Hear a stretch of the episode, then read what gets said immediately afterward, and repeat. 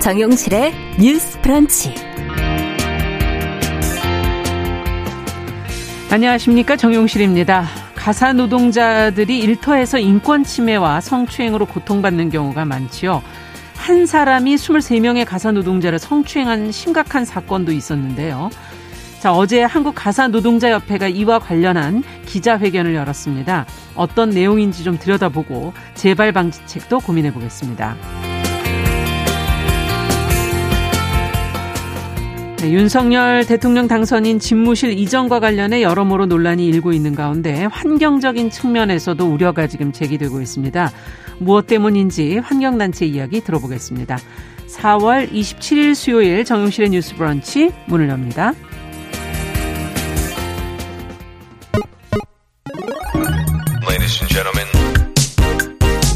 새로운 시각으로 세상을 봅니다. 정용실의 뉴스 브런치 뉴스 픽. 오늘은 좀 알려드릴 사항이 있습니다. 뉴스브런치 청취자 여러분을 위한 책 선물을 저희가 준비를 했습니다.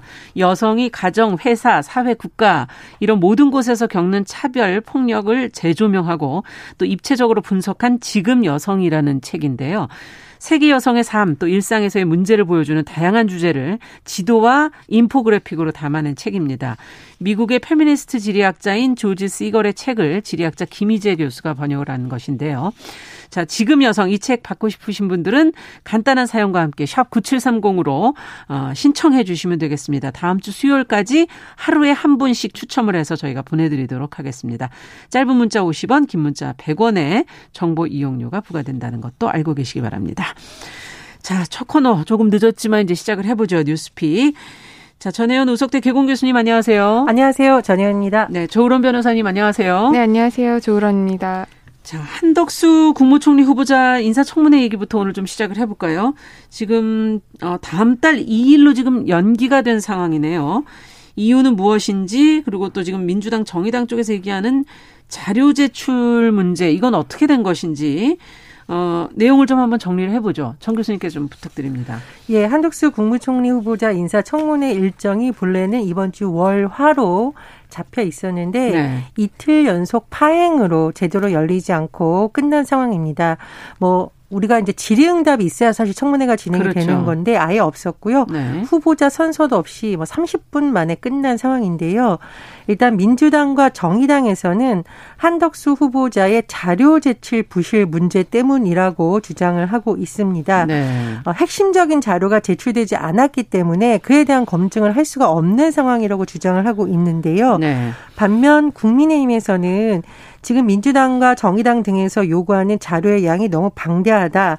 예를 들면 천 건이 넘는다. 음. 과거 청문회에 비교해 보면 서너 배다. 이렇게 주장을 하면서 그리고 너무 오래된 자료, 예를 들면 50년치 월급 명세서 이런 것을 어떻게 제출하냐. 음. 그리고 대부분에 대해서는 답변이 거의 된 것 아니냐고 상반되는 입장을 내고 있는 상황입니다. 네. 그런데 지금 청문회 관련해서 임명 동의안이 국회에 제출하면 20일 안에 국회에서 이 절차를 마쳐야 되는데 결국 법정 시한을 넘긴 상황입니다. 어. 그래서 국회 인사청문 특위에서 어, 인사청문 실시계획서 변경건을 의결할 계획인데요. 예. 현재 예상되는 시점, 가장 빠른 시점은 5월 2일, 3일로 지금 전망이 나오고 있습니다. 예. 그 이유는 어, 당장 뭐 그럼 목요일 날 열면 되지 않느냐라고 생각했는데 그건 아니고요. 예. 청문회를 열기 위해서는 우리가 왜 증인을 채택해서 증인들이 그렇죠. 출석하는 경우가 있는데요. 음. 증인들도 왜 여기에 대한 요구를 받고 답변을 하고 해야 될 시간이 필요하기 때문에 최소 5일 전에 출석 요구를 해야 됩니다. 아. 이 시간을 계산해 보니까 가장 빨라도 5월 2일, 2일 그리고 네. 또 이틀 진행하기 때문에 2일, 3일, 3일. 이렇게 네. 예상이 되는 거고요.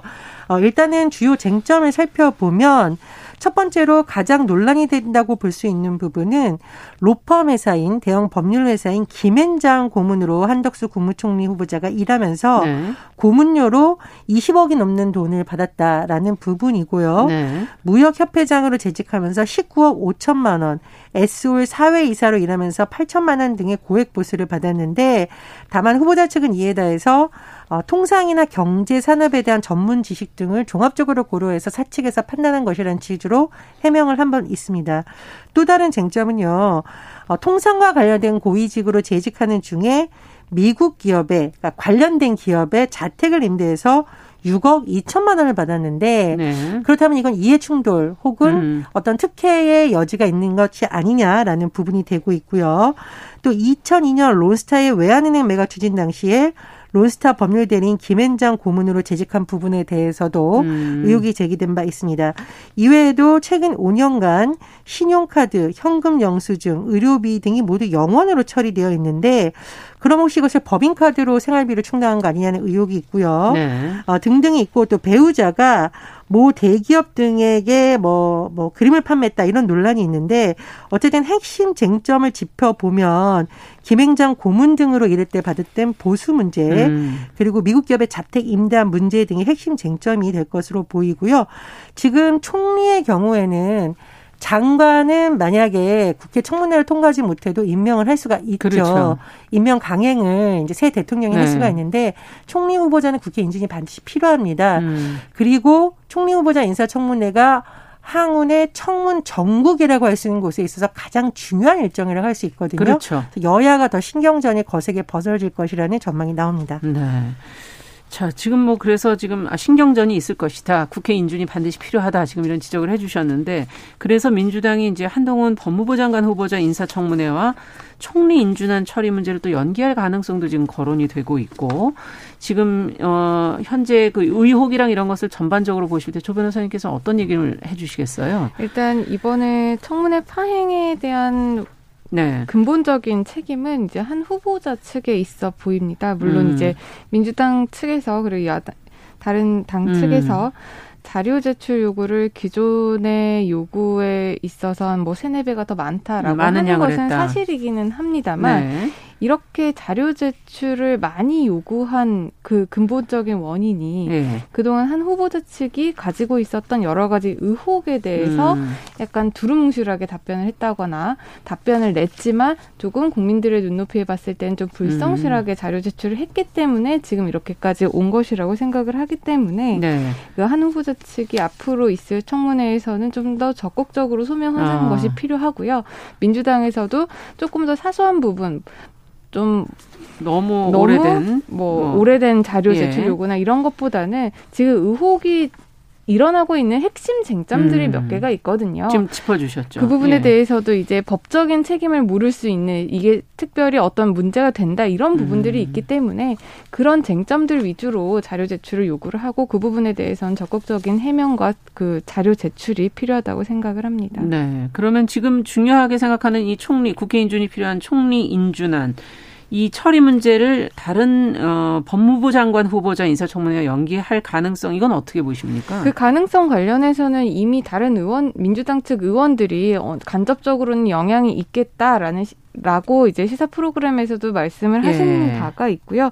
그렇게 되면 충분히 연계가 될 수가 있고 이게 총리 인준 같은 경우에는 국회의 동의가 필요한 부분이잖아요. 예. 그런데 이제 총리가 인준이 되지 않아서 총리가 공석에 되면 장관 임명 자체에도 좀 문제가 생길 수가 있습니다. 음. 장관 임명이 이제 총리가 제청을 해야 되는 부분이 있거든요. 아, 그렇죠. 근데 총리가 없다라고 음. 하면은 그 제청을 할 수 있는 그 권리자가 없어지는 거기 때문에 음. 장관 임명에 있어서도 뭐 국회 동의 여부와 무관하게 음. 절차상으로 늦어질 수 있다라는 우려는 낳고 있습니다. 네, 어떻게 보십니까, 정 교수님께서는? 일단 한덕수 후보자에 대해서 검증을 하는 것은 국회 청문특위에서 반드시 해야 될 역할이니까요. 네. 다만 자료가 너무 오래돼서 정말 찾기 어렵다. 이거는 음. 여야 간에 서로 어느 정도의 협의점을 찾을 수 있을 거라고 보고요. 그렇죠. 다만 오늘 강병원 의원 지금 국회 청문특위 간사인데 민주당 네. 강병원 의원이 한 언론 인터뷰 내용을 보니까 네. 정 외부의 동의를 얻어서 외부에 공개하기 어려운 내용은 열람을 하는 방식도 있어요. 예를 음. 들면 음.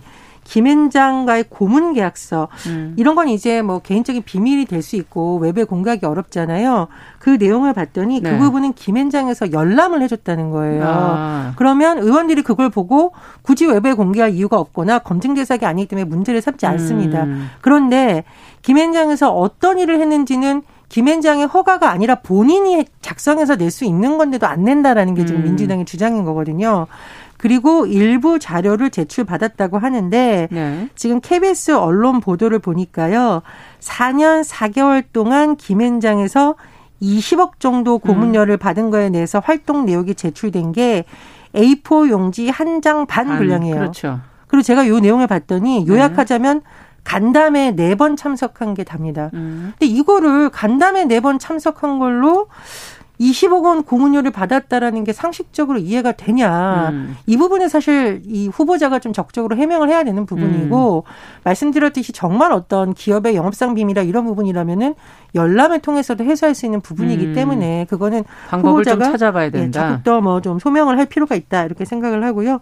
한동훈 법무부 장관 후보자의 경우에는 지명이 됐을 때부터 워낙 민주당에서도 반대가 심했고 정의당에서도 지명 철회를 요구하고 있는 상황입니다. 음. 그래서 불가피하게 총리 인준안과 맞물려서 돌아갈 음. 가능성이 커본 것으로 보입니다. 네. 그러면 지금 어떻게 보십니까? 한덕수 후보자의 낙마 가능성도 있다고 보십니까? 두 분께서는 그건 간단하게 좀 답변을 해 주시죠. 일단은 한덕수 후보자가 한 일부 해명이 또 거짓말이다 아니다 지금 논란이 일고 있는 부분이 있어요. 그 예. 그 부분에 대해서 만약에 해명이 되지 않는다면 뭐 낙마의 사유로 민주당이나 정의당에서 들좀 가능성이 있다라고 보고요. 그리고 지금 이해 충돌 논란 일고 있는 부분도 본인이 자료를 성실하게 제출하고 소명을 해야 의혹이 되지 않지 계속 이렇게 된다면은 음. 어, 민주당과 정의당에서 문제를 삼을 수밖에 없거든요. 네. 그래서 낙마 가능성을 좀 배제할 수는 없는 상황이다 이렇게 전망을 합니다. 네. 네, 저도 교수님과 비슷한 의견인데요. 일단 적극적으로 소명을 해야 하는 부분임에도 불구하고 아직까지 하고 있지 않다라는 점이 국민들 의 음. 눈높이에서 봤을 때는 좀 부정적인 인식을 심어줄 수 있다라는 생각이 들고요. 네. 사실 한덕수 후보자가 지명이 됐을 때 예전에 총리를 했었던 그렇죠. 경험이 있기 때문에 별 예. 무난하게 청문회를 넘어갈 것이다라고 생각을 하셨던 음, 분들이 네네. 많았었던 것 같아요. 근데 그 총리 후보 총리가 지명되고 나 그러니까 총리 생활 이후에 네. 뭐 김앤장 고문이라든지 음. 여러 가지 부동산 의혹이라든지 뭐 배우자 관련 이슈라든지 그런 것들이 있기 때문에 음. 좀더 면밀하게 그런 후보자를 지명을 할 때그 음. 국민의힘 내에서도 그런 검증 시스템이 더 철저하게 돌아갔어야 음. 하는 것이 아닌가 이런 아쉬움은 매우 강하게 듭니다. 네. 자, 이제 두 번째 뉴스로 저희가 또 넘어가 보도록 하죠. 앞서 잠시 말씀드렸던 내용인데요. 40대 남성 한 명이 지금 6개월 동안 23명의 가사노동자를 성추행한 사건. 이미 보도는 좀 나온 지 며칠 됐지만요. 한국 가사노동자협회 등 단체가 이제 이와 관련된 기자회견을 열었다고 하는데 어떤 사건이었는지 그리고 기자회견의 내용은 무엇이었는지 좀 들여다보죠. 네, 이제 26일 인천지방법원 앞에서 한국 가사노동자협회, 한국노총, 그리고 인천 여성노동자회 대표단 등이 이제 기자회견을 열었는데요. 네. 기자회견을 열게 된 이유는 예. 한 사건이 있었습니다. 2021년 6월부터 11월까지 요즘 가사 도우미를 어플리케이션으로 그렇죠. 우리가 매칭을 하게 되는데 네. 이 어플리케이션을 써서 이제 호출한 가사 노동자 23명에게 수면 유도제를 먹이고 강제 추행을 하고 또 음. 불법 촬영을 한 혐의로 재판을 받고 있는 지금 40대 아. 남성이 있거든요. 이에 대해서 이제 강력한 처벌을 촉구하기 위해서 이 기자회견을 열었습니다. 네. 이 기자회견 관련해서는 그런 가해자에 대한 엄정 수사와 강력 처벌뿐만 음. 아니라 피해자에 대한 적극적인 추가 보호 조치나 보상 문제, 그리고 가사 노동자들의 성희롱 피해 전수 조사, 음. 그리고 안전 관리 매뉴얼과 보호 장치 마련, 플랫폼 기업의 노동자 보호 조치 강화, 가사 노동자 지원 센터 설치 등을 요구를 하고 있습니다. 네. 그런데 이 사건이 사실 이번에만 있었던 사건이 아니고요. 2020년에도 이제 부산에 있었 유사 사건이 네, 유사 사건이 있었는데요. 예. 부산에서 이제 가사 도우미를 감금하는 사건이 있었고요. 아. 또 2019년도에도 이제 모 대기업 회장의 가사 도우미 성폭행 사건이 있었습니다. 아. 또 이렇게 언론에 나온 것뿐만 아니라 언론에 나오지 않은 사건들은 아마 더 많을 것이기에 이 가사 노동자들의 처우 개선이 시급하다라는 취지에서 어제 기자회견이 열렸습니다. 그렇군요. 자, 그럼 이건 어떻게 들여다봐야 될지 정 교수님께서는 어떻게 보셨어요? 일단은 음. 가사 노동자와 그 가사 노동자의 노동력을 필요로 하는 사람들을 연결해주는 애플리케이션이 음. 많이 활성화되어 있는데 제가 늘 얘기를 하듯이 아무리 플랫폼이라고 하더라도 이것으로 수익을 얻는다면 일정 부분의 책임성은 지어야 아, 되는 그렇죠. 거거든요. 네. 지금 가사 노동자와 관련된 단체에서 주장하는 바은 정보 자체가 불균형하다. 음. 쉽게 말하면 불공정하게 제공된다라는 거죠. 네. 가사 노동자의 경우에는 사진 이런 것까지 다 이용자가 볼 수 있게 해놨는데 아. 노동자들 입장에서는 이용자에 대한 정보가 거의 없고 선택할 수도 예, 없고 이런 문제도 네. 좀 심각하다. 그래서 뭐 이제 성범죄 문제는 워낙 복잡한 문제니까 음. 다양한 대비책이 필요하겠습니다만은 어, 만약에 계속 이런 악성적인 거라던가 뭐 잘못된 행위를 하는 사람들이 있으면 적어도 재범 가능성을 낮추기 음. 위해서 노동자들도 이 사람에 대한 뭐 평가 시스템을 한다던거나 이런 구체적인 아, 안은 매뉴얼로서 좀 만들어야 된다라고 생각이 들고요.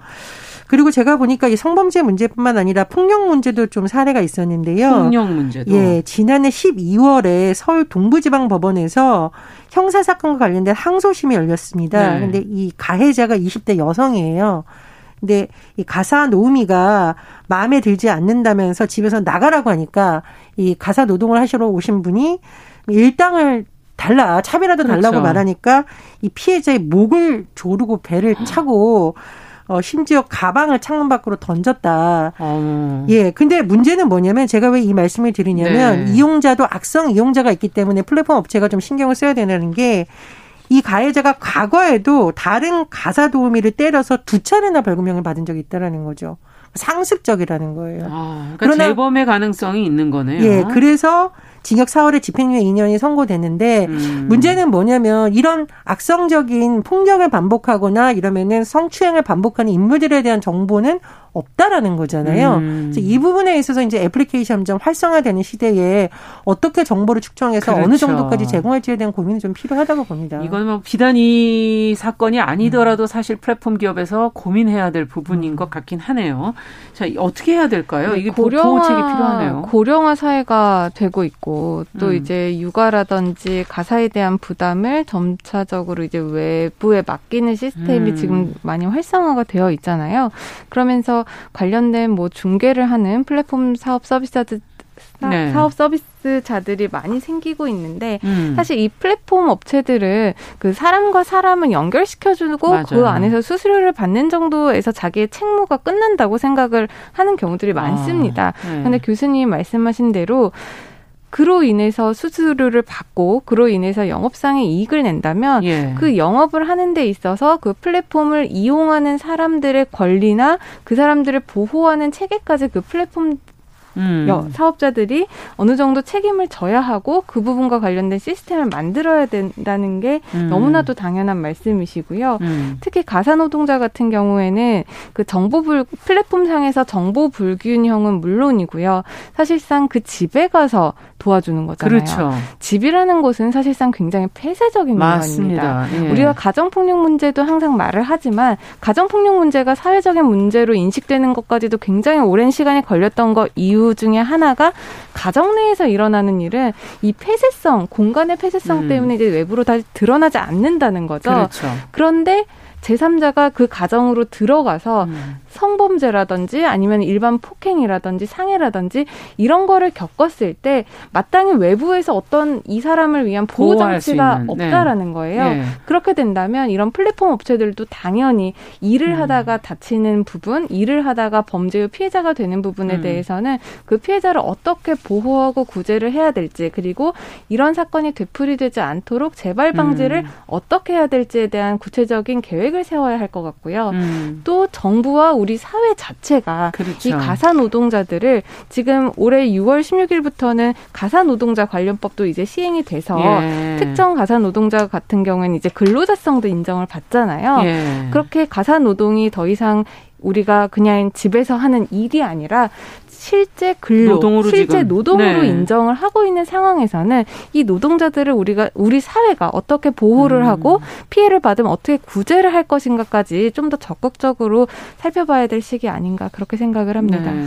제가 정보의 불균형성 말씀드리는 이유는 우리가 어떤 기업에서 일하기 전에 홈페이지에 들어가거나 예측을 할 수가 있어요. 네. 근데 가사노동 같은 경우는 보통 개인과 개인이다 보니 정말 복불복인 거예요. 어떤 사람이 될지가 이 노동을 제공하는 입장에서는 알 수가 없기 때문에 음. 그분에 대한 고민이 필요하고요. 한국노총과 한국가산노동자협회에서 이런 것 관련된 피해 상담 창구를 음. 만든다고 합니다. 그래서 굉장히 좋은 안이라고 생각을 하고요. 어, 혼자서 그냥 내가 참고 말지 이 집 안 가고 말지가 아니라 그렇죠. 이런 부분에 대한 예, 실태 조사나 상담 창구도 좀 활발히 운영이 됐으면 합니다. 네. 뉴스픽 조론 변호사 전혜영 교수와 함께했습니다. 말씀 잘 들었습니다. 자, 정용실의 뉴스 브런치 1부 마치고 잠시 후에 돌아오겠습니다.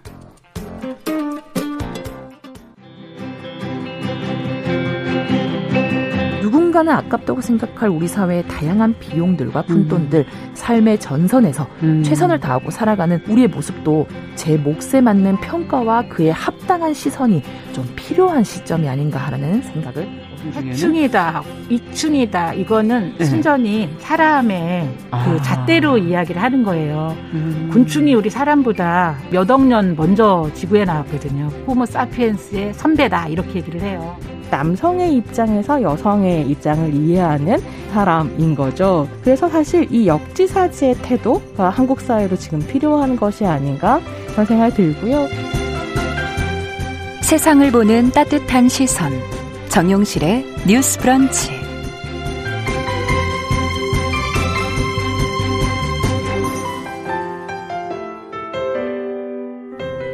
네, 정용실의 뉴스 브런치 듣고 계신 지금 시각 11시 31분입니다. 자, 기후변화의 심각성을 좀 되새기면서 환경 이슈 짚어보고 있습니다.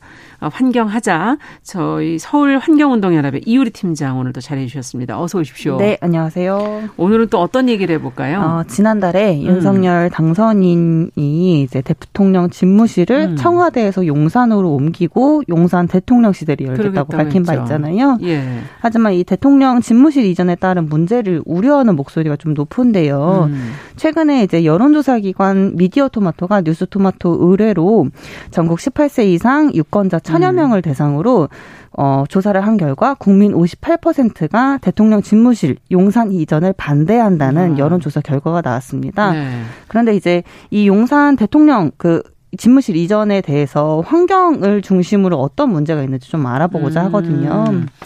지금 뭐 집무실 이전과 관련해서는 경호 얘기, 뭐 교통 문제 이런 거는 이제 좀 어, 많이 보도가 됐는데, 그렇죠. 예, 환경 문제는 어떤 거죠?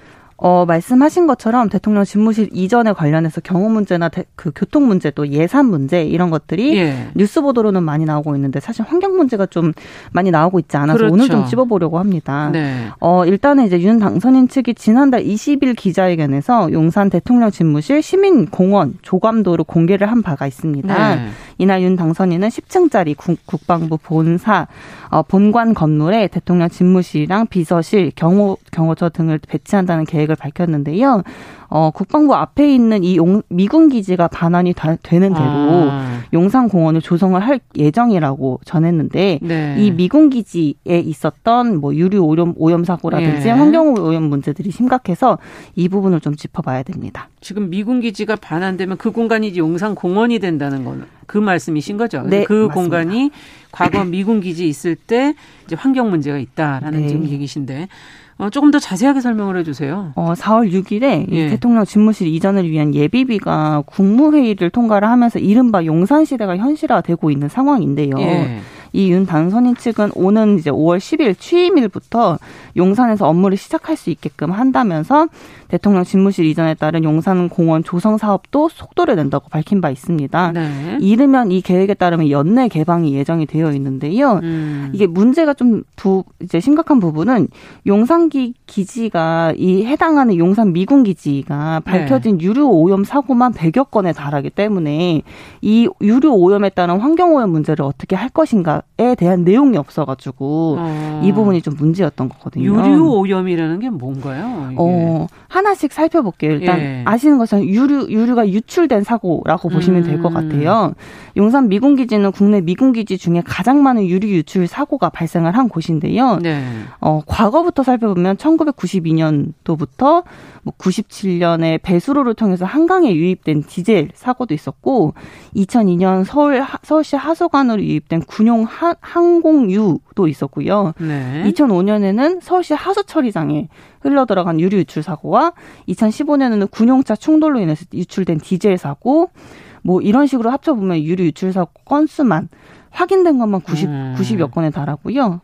이런 부분들도 되게 심각한 것으로 보이는데 네. 이 유류 유출 사고가 지금 좀 오염이다라고 보여지는 게 최근에 음. 반환된 부지에서도 이 다이옥신과 TPH 등 발암 물질과 중금속 성분이 기준치를 초과해서 검출이 된 부분들이 있어가지고 네. 이게 과연 정말 개방이 가능한 것인가에 음. 대한 근본적인 물음도 있습니다. 다이옥신 예전에 많이 저희가 이제 보도를 했었던 그런 어, 발암 물질이잖아요. 네. 그죠? 네. 오염을 예전에도 정화를 해야 된다 뭐 이런 얘기가 있었었던 것 같은데요. 네. 상당히 오래 전에. 맞습니다. 네. 그, 그 정화가 된 후에 지금 공원으로 돼야 된다 이런 말씀이신가요? 그렇죠. 네. 근데 이게 대통령 집무실 이전이 너무 속도감 있게 진행이 되고 있다 보니까 음. 이 정화가 제대로 진행되지 않을 수 있다라는 우려가 많이 있습니다. 네. 일단은 용산 기지는 미군으로부터 잔류부지 없이 온전히 반환, 받안을 돼야 받아 받아야 되는 상황이고요. 네. 또이 환경 오염에 대한 책임을 미국에 미국의 이제 정화 책임을 정확히 물어야 되는데 네. 현재 지금 미군 기지 오염 정화에 대해서 미국이 책임을 지려 하고 있지 않거든요. 음. 근데 전문가들은 용산 기지 오염 정화에 따른 어 정화 비용을 한 1조 혹은 또는 아. 천문학적인 비용이 들 것으로 예상을 하고 있는데요. 네. 이런 상황에서 당장 집무실을 이전을 하겠다 한다면 이렇게 되면 급한 거는 사실 미국이 아니라 한국이 돼버리는 아, 그렇죠. 거죠. 네. 그래서 이렇게 상당한 정화 비용과 시간이 필요한 상황에서 안 그래도 또 미국은 정화 책임을 지려고 지려하고 하지 않고 있는데 네. 이런 상황에서 급하게 집무실 이전을 추진하게 된다면 어떻게 이 정화 비용을 물어낼 것이냐, 제대로 음. 받아낼 것인가 하는 이런 대책이 있는 건지 좀 묻고 싶습니다. 네, 일단 비용의 문제도 있지만 그러면 그렇게 오염이 된 곳에 공원이 되면 사람들이 가도 괜찮 안전할까 저는 이제 그 부분이 사실 시민들 입장에선 더 걱정스러운 부분이기도 하거든요. 그렇죠. 네. 그 걱정거리를 좀 더 들여다보죠. 어, 이 환경 오염, 이 유류출 사고랑 정화 문제에 대한 우려가 사실 가장 큰 거는 맞고요. 예. 근데 이것 이외에도 집무실 이전 그 자체가 주는 좀 문제 문제도 있습니다. 용산 기지, 이 용산 미군 기지 같은 경우는 네. 일제 강점기 시절부터 6.25 전쟁을 지나서 지금까지 한국 땅이지만 한국인이 밟을 수 없는 금단의 땅이었거든요. 항상 외세가 거기 있었죠. 그렇죠. 일본이 있었다가 그죠? 네, 네. 맞습니다. 굉장한 영, 역사적인 상처가 있는 그런 음. 곳입니다. 근데 이런 곳을 120여 년 만에 차츰 반환받는 중이고요. 음. 온전한 생태 평화 공원으로 조성이 되어야 할 곳인데 음. 이게 지금 또 과거에 박근혜 정부 에서도 용산공원 부지에 정부 부처 건물들을 집어넣으려고 했다가 주민들과 또 시민사회의 반발로 음. 생태공원을 만들기로 한 방향으로 이렇게 틀었던 음. 2016년도에 이렇게 정, 결정된 부분들도 있었습니다. 예. 그런데 이렇게 공원이 온전히 조성되어야 할 자리에 집무실이 들어오고 나면 다른 정부 부처나 부속기관이 들어서지 말라는 법도 없거든요. 어. 이런 식으로 계속되다 보면 사실상 온전한 국가공원이나 생태공원 조성으로는 어렵게 되고 결국 이리저리 잘린 누더기 공원으로 전락하고 말 것이라는 우려도 큽니다. 공원이 과연 어떤 모습이 될 것인가 이것도 걱정스럽다. 네. 자 끝으로 좀 정리를 해보죠. 음. 어, 지금 사실 중요한 거는 네. 대통령이 어디서 일하냐가 아니라고 생각이 돼요. 네. 이 용산공원에 대해서 우리가 집중해야 할 부분은 음. 오염된 땅을 어떻게 회복시킬 것인가 하는 음. 것이거든요. 용산 공원 조성과 개방 이런 것들을 위해서는 미국의 반환이나 환경 오염 측정이나 오염 정화 등 여러 과정을 거쳐, 거쳐야 되는 부분들이 있습니다. 네. 이제 곧 업무를 시작할 윤 당선인 측에서 이 과정을 또 투명하게 공개를 해야 될 의무도 있고요. 예. 대통령 집무실 이전에만 몰두를 해서 미국의 정화 책임을 묻지 않거나 또는 음. 졸속으로 반환을 받아서 처리해 버리면 심각하게 오염된 땅에 국민을 초대하는 것과 다름이 없기 때문에 음. 이런 부분을 확실히 하고 넘어가야 될 음. 부분이라고 생각이 됩니다. 네, 용산공원의 환경의 문제 것도 정말 중요하네요. 그렇죠. 앞으로도 네. 계속 써야 될 곳이니까요. 네. 네. 환경하자. 오늘은 대통령 집무실 이전에 따라 속도를 내게 된 용산공원 조성 문제 여기 환경 측면에서 저희가 좀 짚어봤습니다. 서울환경운동연합의 이우리 팀장과 함께 했습니다. 말씀 잘 들었습니다. 네, 감사합니다.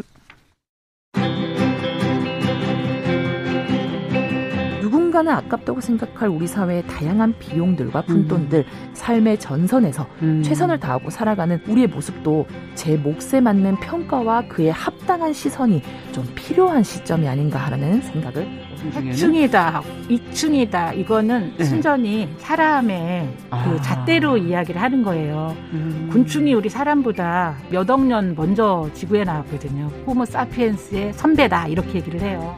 남성의 입장에서 여성의 입장을 이해하는 사람인 거죠. 그래서 사실 이 역지사지의 태도가 한국 사회로 지금 필요한 것이 아닌가 그런 생각이 들고요. 세상을 보는 따뜻한 시선. 정용실의 뉴스 브런치. 네, 정용실의 뉴스 브런치 듣고 계신 지금 시각 11시 40분 향해 가고 있습니다. 자, 이번에는 대중매체와 사회문화 현상을 좀 깊고 까칠하게 좀 들여다보죠. 손희정의 문화비평 시간입니다. 손희정 문화평론가 자리해 주셨어요. 어서 오세요. 네, 안녕하세요. 오늘은 뭐 드라마, 영화의 소재로 등장하는 여성의 나이, 그 중에도 30대 여성 얘기를 좀 해보자 그러셨는데요. 네, 그렇습니다. 여성의 나이가 이렇게 끊임없이 대중문화의 주요 소재가 되는데 이유가 뭘까요? 나이가 그렇게 중요한가요? 그러게요. 그 최근에 네. 39이라는 드라마가 사랑을 받았고요. 네. 그러면서 좀 생각을 해보니까 여자의 나이가 특히 음. 드라마에서 중요한 소재였었더라고요. 음. 왜 그럴까 생각해보면 우리 사회에서 나이가 이제 여성의 삶을 규정해온 음. 하나의 중요한 기준이기 때문이었던 것 같고요. 왜 과거에는 제가 방송에서도 한번 말씀드린 적이 있었는데 네. 여자 나이 크리스마스 케이크 라는 음. 말이 있었잖아요. 네. 24일에 제일 잘 팔리고 25일에 정점을 쳤다가 네. 26일부터는 안 팔린다. 안 네. 그래서 20년 전에 처음 이 말을 듣고 음. 정말 큰 충격에 빠졌었던 기억이 있는데요. 음. 그러니까 이게 한국 사회에 여자들에게 유독 가혹한 것이 세월이라는 음. 편견이 있었죠. 그래서 뭐 결혼이나 출산 등 생애 그렇죠. 주기에 따라서 주어지는 어떤 특정한 과제를 해내지 않으면 음. 큰일이 난다. 음. 특히 여자는 그렇다. 이런 식의 이제 공포가 사회적으로 만들어지기도 했고요. 예. 그러다 보니까 그 공포가 드라마의 모티브와 갈등 구도를 잘 만들어냈었던 음. 것 같아요. 근데 이게 이제 최근에 들어오면 제가 이 뭐 여자 나이 크리스마스 케이크 이런 말 하면서 네. 방송에서 해도 될까라는 생각이 들 정도로 예. 이런 말 이제 안 하잖아요. 그렇죠. 생각도 굉장히 많이 달라졌고요. 음. 그래서 여자 나이를 재현하는 방식도 꽤 달라지고 음. 있습니다. 그래서 오늘은 그런 변화 를 함께 살펴보려고 합니다. 네, 정말 어떻게 변화됐을까 이제 드라마를 들 들여다 봐야지 이제 그 얘기를 할 수 있을 것 같은데 앞서 얘기해 주신 게 얼마 전에 종영한 서른아홉이라는 네. 드라마. 요즘에 근데 서른자 들어가는 드라마 찾아보니까 좀 있더라고요. 네. 겨우 서른 뭐 아직 나 서른 뭐 이런 여러 가지 드라마의 제목 안에 서른이라는 이름이 들어가는데 네. 30대 그러니까 여성이 주인공인 거잖아요. 네. 보니까. 요런 식의 트렌드의 시작은 음. 아마 많이들 기억하실 텐데요. 아무래도 내 이름은 김삼순이었을 아. 것 같습니다. 2005년 MBC 드라마였고요. 그때 당시에 정말 인기였었죠. 진짜 센세이셔널했습니다. 네.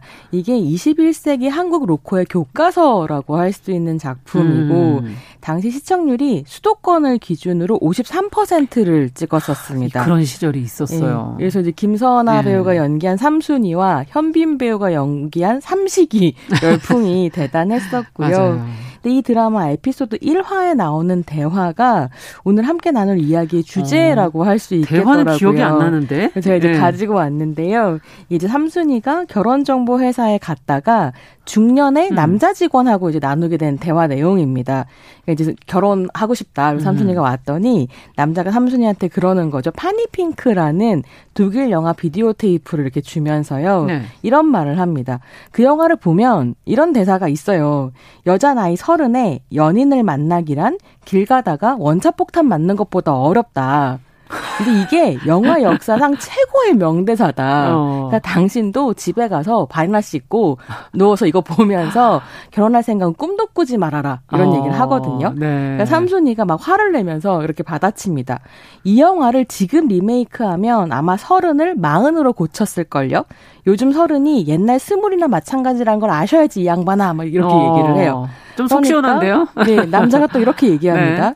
그건 여자들 생각이고 아. 우리 남자들 생각은 쌍팔년도에서 한치도 나아감이 없다는 걸 알아야지 이렇게 얘기해요. 아. 그러니까 삼순이가 악 하거든요. 예. 딱 보니까 꿈이었습니다. 아. 근데 버스를 타고 가다 꿈을 잠깐 꿨었던 건데, 근데 그 장면을 이제 요번에 다시 보면서 아 남자들 생각은 쌍팔년도에 머물고 있을 때 음. 여자들은 21세기의 미래로 간다라고 음. 하는 게 어쩌면 삼순이의 무의식 이고 음. 이게 한편으로는 2005년 한국 대 대중문화의 무의식이었던 것은 아닐까? 그렇죠. 네, 그래서 이제 그 미라가 지금 펼쳐지고 있는 중인 거죠. 그것이 또 연결성이 있다. 지금 현재에도 그런 생각을 지금 하시는 것 같은데. 네. 그러면 당시 드라마에서 30대 여성은 어떻게 그려졌었는지 한번 좀 오래됐으니까 한번 되짚어 볼까요? 네. 이게 센세이셔널 했었던 이유는 음. 기존의 드라마와 꽤 다른 모습을 보여줬기 때문이었습니다. 어. TV 드라마의 보편적인 어떤 여성 주인공 이미지를 벗어나서 음. 나이 많은 노처녀 이 표현도 요즘에 우리 안 쓰는데요. 음. 거기에 캐릭터 설정 자체가 노처녀 이렇게 되어 있어요. 네. 나이 많은 노처녀의 술, 담배, 비속어 등 당시까지는 여자 주인공한테 이제 허락되지 않았었던 아. 온갖 것을 다하는 여주였었던 거죠. 거죠. 네. 김선화 배우는 이 삼순이 캐릭터를 연기하기 위해서 일부러 몸집을 좀 키우기도 기억이 했는데요. 나요. 네. 네. 이게 한국 TV 기준으로 봤을 때, 당시 기준으로 네. 봤을 때 통통한 여주의 등장이기도 아. 했습니다. 음. 근데 또 재미있는 건 여자 주인공의 직업과 커리어가 중요하게 다루어지고 음. 있다는 점이었거든요.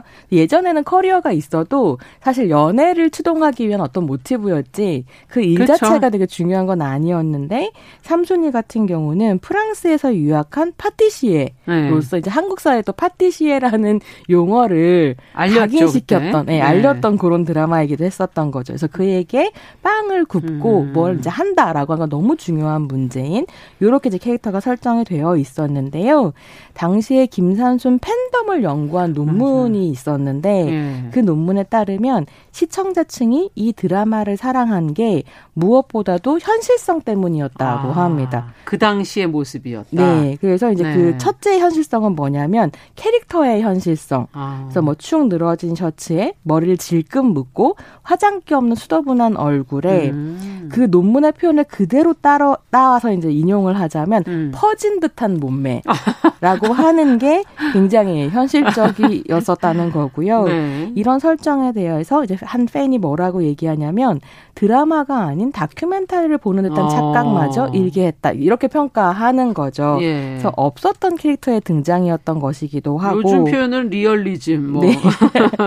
어, 리얼리티가 살아있다. 예. 두 번째는 이야기 전개의 음. 현실성이었습니다. 그러니까 2000년대 초중반에 드라마 시청자들은 결혼 강박에 여전히 시달리고 있기는 하지만 자신의 커리어를 커리어를 추구하면서 음. 결혼에 맹목적으로 막 달려들지는 않는 서른 살의 여성의 그렇죠. 이야기를 현실적으로 느끼기 시작했었던 거죠. 음. 그래서 요 시기에 김삼순과 함께 인기를 끌었었던 드라마가 KBS의 올드미스 다이어리거든요. 네, 그래서 이 드라마의 주인공 그 예지원 배우가 연기를 했었는데요. 네. 최미자는 32살에 노처녀 음. 라디오 DJ였습니다. 맞아요. 제가 이게 좀 재밌었는데 음. 모든 캐릭터 설명에 노처녀가 반드시 들어가는 들어가 있었군요. 예. 네. 그래서 이게 제 표현이 아니라 드라마 캐릭터 설명이었다라는 걸 강조드리고 싶은데요. 네. 사실 2022년 기준으로 생각하면 삼촌이랑 미자는 사실 청춘이거든요. 그러니까요. 누가 서른 살을 네, 나이 들었다라고 네. 얘기하나요? 그래서 오늘 방송 준비하면서 아, 격세지감 너무 말이 근데 얼마 안 됐는데. 네. 그 20년 사이에 큰 변화가 있었던 예. 셈이죠. 자, 근데 그 당시 지금 말씀을 해 주시니까 떠오르는 게 이 김삼순이 방영되던 때에 어, 그 영향이 이후에 골드미스라는 트렌드. 네. 그 용어가 나오면서 뭐 그런 인물을 막 찾고 그런 게 다른 프로그램에서도 많이 됐었거든요. 네. 그러니까 어떤 흐름 같은 것들이 있었던 네. 건데요. 이게 김삼순이라는 드라마가 현실적으로 받아들여질 수 있었던 건 음. 역시 이제 고시대, 그러니까 2007년을 기준으로 하면 한국 여성의 평균 초혼 연령이 27.7세가 되고요. 음. 여성 경제 활동 인구가 천만을 넘는 변화 때문이기도 했습니다. 네. 이거 좀 비교를 해보시라고 말씀드리자면 1995년에는 25 살이 평균 초혼 연령이었고요. 와. 이때 되게 어, 뜨겁게 기사화되기도 했어요. 아. 그러니까 여성의 초원 연령이 드디어 25살을 넘겼다. 네. 기사로 나오기도 했었거든요. 음. 2021년은 31살이 됩니다. 음. 남성들 같은 경우는 여성들보다 대체로 뭐 2, 3세 정도 평균 연령이 높죠. 높죠. 네. 네. 그렇게 이제 초원 연령은 올라가고 여성들이 사회생활을 하고 음. 가족의 규모는 축소되고 또 이제 가족 간의 관계 자체가 전통적인 가족 관계가 달라지기 시작했었던 음. 거죠. 되게 중요한 계기는 어, IMF였다고 이제 많은 학자들이 짚는데요. 아. 남성 가족 가장이 4인 가족을 먹여 살리는 어떤 경제 구도 자체가 무너지고 난 다음에 음. 이제 새로운 관계 뭐 이런 것들을 상상할 수 있게 됐었던 거죠. 네. 그리고 그런 경제적인 상황 안에서 여성이 커리어를 추구하고 새로운 생애 주기를 살기 시작했었던 이런 변화 같은 것은 역시 이제 1990년대부터 한국 사회에서 활발하게 펼쳐졌었던 음. 영 페미니즘 운동이 음. 만들어낸 어떤 인식 변화 같은 네. 것의 영향도 있었습니다. 음. 그래서 당시에 관련 기사에 등장하는 표현들을 좀 빌리자면 자발적으로 싱글 라이프를 추구하는 30대 여성들이 증가하던 음. 시기였었던 거죠. 네. 제가 계속 그 당시의 어떤 표현들을 지금 인용하고 있는 건그 음. 그 시대의 변화를 언어 사용으로 느껴보시라고 예. 예, 말씀을 드리는 건데요. 예. 그러다 보니까 노처녀라는 말이 더 이상 음. 시류를 따라갈 수 없게 되고 맞아요. 그 말이 음. 낡은 말이 되면서 그걸 대체한 게 골드미스였었던 골드미스. 음. 거고요. 이 골드미스라고 하는 건 뭐 일과 성과 사랑을 다 쟁취하는 여성들이었고 음. 로코에서 이제 음. 주인공의 자리로 들어서게 되는 거죠. 네. 그래서 요 시기에 어 케이블 TV 채널인 온스타일이 예. 굉장히 인기를 끌었고요. 싱글 여성들의 라이프 스타일을 다루는 네. 온스타일이 인기를 끌었고 각종 골드미스의 이미지가 다양한 대중문화에 등장을 하게 음. 되는데요. 뭐 영화의 경우에는 98년에 처녀들의 저녁 식사라든지 음. 2003년에 싱글즈 같은 작품들이 있었고 예, 드라마보다는 스크린이 조금 더 일찍 이런 트렌드를 좀 선도하고 있었습니다. 음. 자, 근데 사실은 골드미스라는 것이 또 이렇게 어떻게 규정하는 앞서 일, 성, 사랑 얘기해 주셨지만 이 개념에 들어가지 못하는 여성들, 그렇습니다. 다 담지 못하는 여성들이 있잖아요. 네. 그래서 네. 당시에도 골드리스라는 말에 대해서 이제 다양한 비판들이 나오기도 네. 했었는데요. 정확하게 계급을 반영하고 있으면서 그렇죠. 어느 정도 경제력을 지닌 여성들이 맞습니다. 골드미스였었던 골드라는 거죠. 골드라는 게 그런 의미인 거잖아요. 네. 그래서 예. 그, 그 당시에 골드미스의 의미를 제일 잘 보여줬던 캐릭터가 달자의 보험이라는 드라마의 음. 달자였는데요. 체린 배우가 연기를 네. 했습니다. 근데 달자 캐릭터 설정을 보면 뭐라고 설명되어 있냐면 33세 능력 있는 홈쇼핑 채널 MD, 아. 24평 아파트와 자가용 소유, 어. 호탕하고 서글서글한 성격, 이래서만큼은 타의 추정을 불허하는 프로, 어. 이런 이제 캐릭터들이 사실은 인기를 얻었고 음. 요 캐릭터가 지금까지도 계속 변주되고 있는 부분들이 있는 거죠. 음. 그래서 어떻게 보면 나이 든 여성을 가부장제 사회가 포용하는 어떤 완충지대가 그 여성들의 소비력 이었던 셈이기도 네. 합니다. 자율권을 주되 그렇다면 소비로 기여해라라는 그러네요. 것들이 있었던 거죠. 자, 그래서 지금의 30대를 또 들여다본다면 네. 좀 변화하지 않았을까 하는 생각이 드는데 네. 용어도 앞서 얘기해 주신 뭐 골드미스라든지 노처녀 이런 표현들은 이미 사라진 것 같고 네, 골드미스도 더 이상 쓰지 않는 네. 것 같고요. 그래서 이제 변화된 어떤 이제 사회적인 경향 안에서 싱글 여성들의 라이프 스타일에 방점을 찍은 음. 다양한 드라마들이 좀 나오고 있고 큰 사랑을 받고 있습니다. 특히나 이제 우정이 되게 중요한 설정이 우정. 되면서 여자친구 3명의 조합이 되게 인기 있는 포맷으로 자리를 아. 잡았는데요. 뭐 2019년에 나왔었던 멜로가 체질이라든가 음. 2021년 작품 술꾼 도시 여자들 이런 아. 세 명의 여자친구들의 이야기를 선보이고 있고요. 오늘 이제 서두를 열었었던 서른아홉 음. 역시 여자친구 셋의 이야기입니다. 그렇죠. 이게 또 세 명이다 보니까 어. 각자 다른 삶의 모습들이 드라마에서 좀 두루 다루어질 수가 있는 거죠. 음. 그래서 이제 멜로가 체질이랑 술꾼 도시 여자들 같은 경우에는 근데 20대 후반에서 30대 초반으로 넘어가는 음. 시기의 여성들이 주인공이거든요. 근데 이제 이들의 세계는 이제 막 커리어를 음. 이제에서 자리를 잡아갈 동 말동한 비정규직의 그렇군요. 세계입니다. 연애보다는 친구들 간의 이제 술 한 잔이 더 진한 나이이기도 음. 하고요. 그래서 예전에는 이런 싱글 여성들에 대한 이야기에서 이성의 로맨스가 방점이었고 맞아요. 일이 좀 보조적인 설정이었다고 한다면 네. 이제는 확실히 둘 사이에 어떤 균형이 잡 잡혀 있거나 음. 혹은 일에 조금 더 방점이 찍혀 있습니다. 음. 직장에서 연애를 하냐 마냐 뭐 이런 이야기를 가기도 하고요. 음. 근데 이 모든 설정들 안에서 특히 이제 스토리가 추구하는 가장 중요한 주제 혹은 가치는 여자들 사이에 우정으로 이제 그려진다는 점이 음. 좀 특징적이고 재미있는 것 같아요. 그러네요. 네. 예. 그러면서 서른아홉을 함께 살펴보면 예. 이 작품을 딱 보고 이제 삼순이가 떠올랐었던 게 2005년에는 예. 과거의 스물이 지금의 서른이야라고 외치는 드라마가 나왔다면 2022년에는 예. 과거의 서른이 지금의 마흔이야라고 이제 아. 얘기하는 이런 드라마가 나오는구나라는 생각이 들더라고요. 네.